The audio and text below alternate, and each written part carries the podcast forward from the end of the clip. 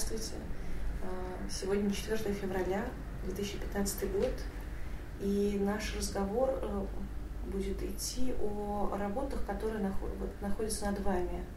А, называется «Реквием», да? Да, Правильно да. Вот. Это портреты моих друзей. Вот самый левый портрет – это Аля Лукашевкер. Сегодня я ее вспоминала, потому что я нашла ее брошку, которую она для меня сделала. Такая красивая, необыкновенная вещь.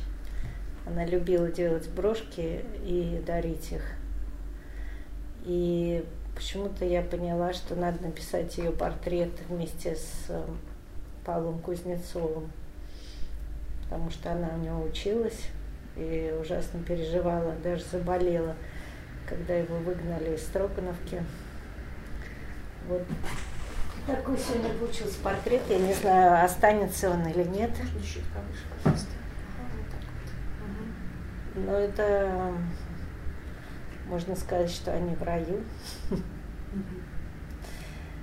А, какие-то пребывают. Хотя Павла Кузнецова я не встречала никогда. Очень его любила работать в детстве.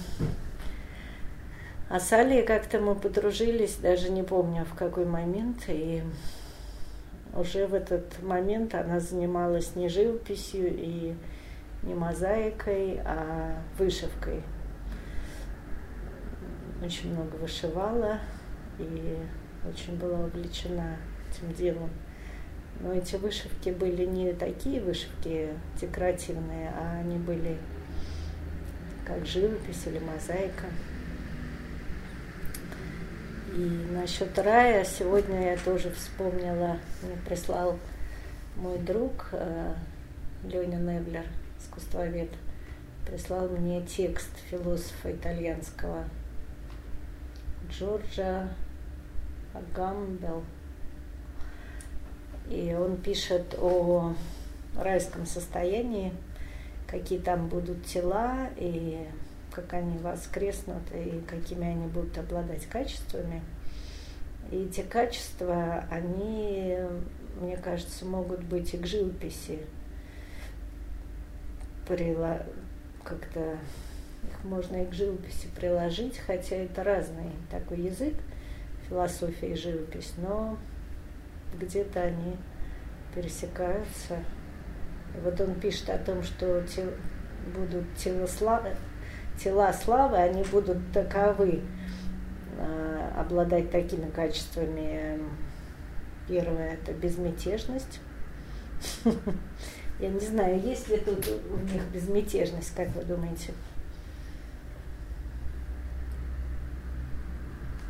Безмятежность. Да. Мне кажется, что вот э, где Павел Кузнецов и есть вот здесь, да, в большей степени. Там, мне кажется, вверху есть, да, но, но она более земная безмятежность. Вот второе, о чем он говорит, это подвижность, то есть э, такая даже подвижность, как у танцора, например, какая-то подвижность такая, может быть, немотивированная, но чтобы это двигалось, было живо. Потом изящество. Это должно быть изящно. И, и, и как вы думаете, есть подвижность, изящество? Есть. И потом свет.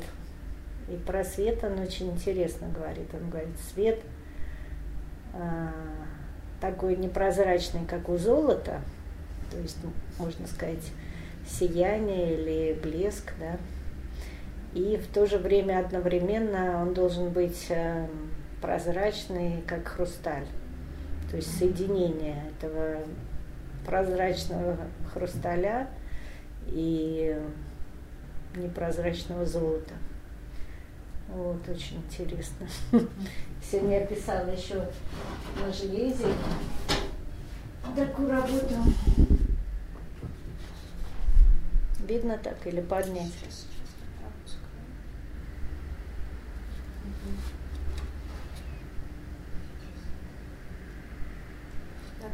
Это такой сюжет или тема, это очень простая про баню картина.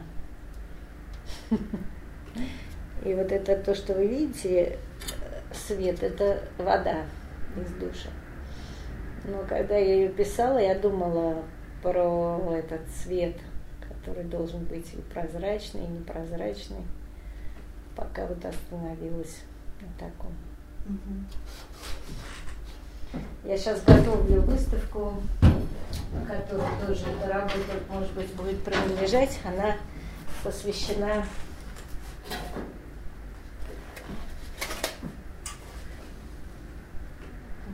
Борису Слуцкому, поэту.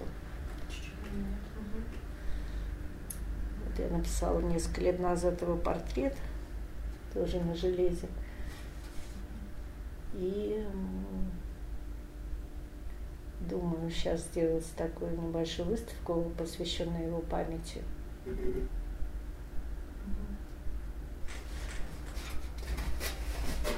Будет называться «Жестяные стихи», потому что э, так Ахматова отозвалась о его стихах. Она хотела его, может быть, несколько уничижительно так. Но мне это страшно понравилось, потому что жестяные стихи это как раз то, что я пытаюсь сделать. Вот. И со Слуцким там длинная большая история связана у меня. Я его почти никогда не видела в жизни, ну, может быть, раза два встречалась с ним, но он большую роль сыграл в моей жизни, потому что до моего рождения он жил в квартире, снимал комнату у моей бабушки и общался с моей мамой много, и очень большое, конечно, влияние на нее оказал. Вот, потом дальше следующий портрет, там Это вот про Реквием. Реквием, да. да. Дальше следующий портрет это Ирина Валентиновна Щеголева. Это вот мы слева направо читаем, да? Второй да, портрет. Вот второй портрет такой. Она была необыкновенная красавица. Может быть, там не совсем это видно. Но я с ней дружила, когда она уже была довольно пожилая. И она рассказывала необыкновенно интересные истории из своей жизни, с кем она общалась, дружила. Сначала она была женой э, сына пушкиниста Щеголева, потом женой Альтмана, художника. Вот. Ну, очень была веселая, интересная красавица. Следующий портрет это Леша Бубнов, мой друг в детстве. Он очень рано умер, к сожалению. Такое прозвище у него было Джеб. Это потому что он был такого восточного вида, немножко похож на японца. Следующий это Сотников с барашком. Сотников эм, я не знаю, знаете ли вы про него что-нибудь, кто он был, кто такой Сотников? Нет? Сотников. Знаете, сейчас на слуху, но я... Ну, он э, был э, ученик Татлина, учился у Татлина и сделал там такую посуду для младенцев. Это были фарфоровые поильники, угу. которые в форме, были сделаны в форме женской груди, ну, стилизованный такой паильник, там у него дырочка, и вот это ребенку давались эти паильники. Это много они где в книжках есть, но иногда бывает даже без его имени. Просто 20-е годы. но он был верный ученик Татлина. до конца жизни с ним дружил. Всегда про него рассказывал необыкновенно тоже истории. И э, сам он был художник, скульптор. Он, поэтому он с таким барашком нарисован. Э, про Татлина он говорил, что не осталось записи голоса Татлина, но у Татлина был необыкновенный голос, он пел лучше, чем Шаляпин. Но известная есть его фотография, он с бандурой, которую он сделал, но голоса не сохранилось, к сожалению. Мы с э, Сотниковым встретились случайно здесь на Масловке. Он зашел ко мне в мастерскую старую в девятом доме, посмотрел работы и увидел одну такую работу. Э, на зеленом фоне идет э, женщина, и сзади нее корова. Она ведет корову. И он был очень тронут этой работой, даже заплакал, потому что как-то очень его это поразил этот пейзаж. Говорит, что вот одна женщина за день пройдет и все, и больше никого нет. Такой пейзаж. Вот. А он э, был настоящий авангардист, конечно. То есть у него были идеи, э, авангардные в искусстве всегда. У него была мечта сделать две большие фигуры, мужчина и женщина. Ну, может быть, это какой-то балет или что-то такое. Он даже пытался, по-моему, там в станице, где он жил, летом а, сделать яму, чтобы отлить эти фигуры, но, по-моему, он их не закончил, не доделал. Вот, Сотников был необыкновенный. Он никогда не забывал про природу, про ужас цивилизации нашей. И он, как никто, смотрел искусство, воспринимал его очень остро. Конечно, таких зрителей днем с огнем не сыскать. Дальше идет Андрей Цедрик. Вот ага, такой. Андрей Цедрик. Да, там у них, правда, нету имен а, в этих портретах, а там есть название красок, потому что мне казалось, что они с какими-то красками ассоциируются. Угу. Там у него какая-то сиванская зелень написана. Вот он, э, Андрей был художник, э, занимался много монументальным э, искусством и фреской, и мозаикой. Учился у нас в институте полиграфическом. Тоже был полон идей. Не знаю, насколько авангардных, но во всяком случае художественных. Вот. И очень жалко, что он на этой стене висит.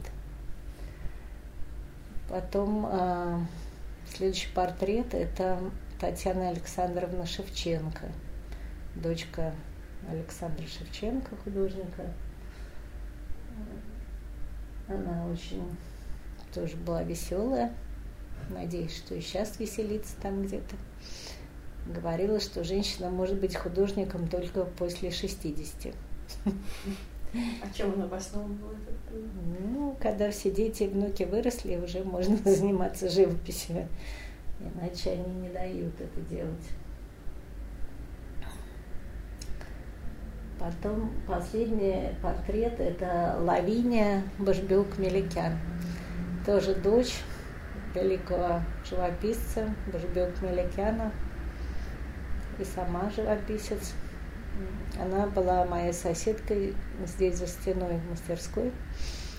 И последние 10 лет ее жизни мы каждый день с ней виделись, пили чай, обедали вместе, обсуждали работы, смотрели работы друг у друга.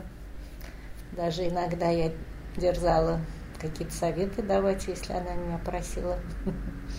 Но, конечно, это всегда очень сложно, как под руку что-то сказать, можно испортить и огорчить человека. Но Лавиния тоже была необыкновенная личность. Не ходила по земле, а летала. Вот. Их всех не хватает, а вот эта маленькая дощечка называется «Письма Ван Гога». Потому что вы знаете, что эта книжка, вон она, я вижу, «Письма Ван Гога», она всегда производила сильное впечатление о его подвиге, рассказывала. Вот. А это ваши детские вот, да, работы? Да, вот это детские, это 10-12 лет мне было. Это деревенские впечатления такие. Мы жили на даче в деревне Рождественно, около Барвихи.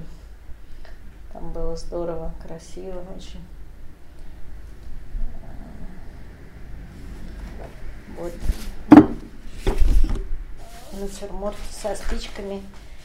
Они мне напоминают Родинского, хотя, конечно, я его не видела. А это с натуры? Да, это с натуры. А сколько вам было лет, простите? Ну, или 10, или 11.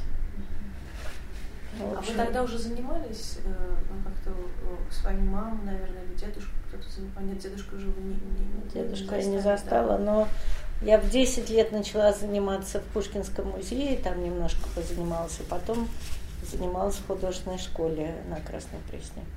Я не помню вот этот момент, уже я училась или нет. Но вот такой дворник. А это все фантазийная работа, да? Или как-то вы увидели на улице, пришли, зарисовали? Сейчас уже не восстановить в памяти? Нет, ну я думаю, что я видела это. И потом запомнила. Тут какие-то происходят персонажи.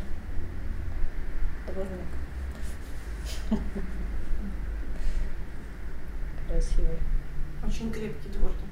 Да. Что значит крепкий? Ну, устойчивый. Коренастый, да, устойчивый. Дворник должен быть сильным. Да. Когда мы жили на Неглинке, у нас во дворе такой был спуск э, в подвал. В подвале было овощехранилище.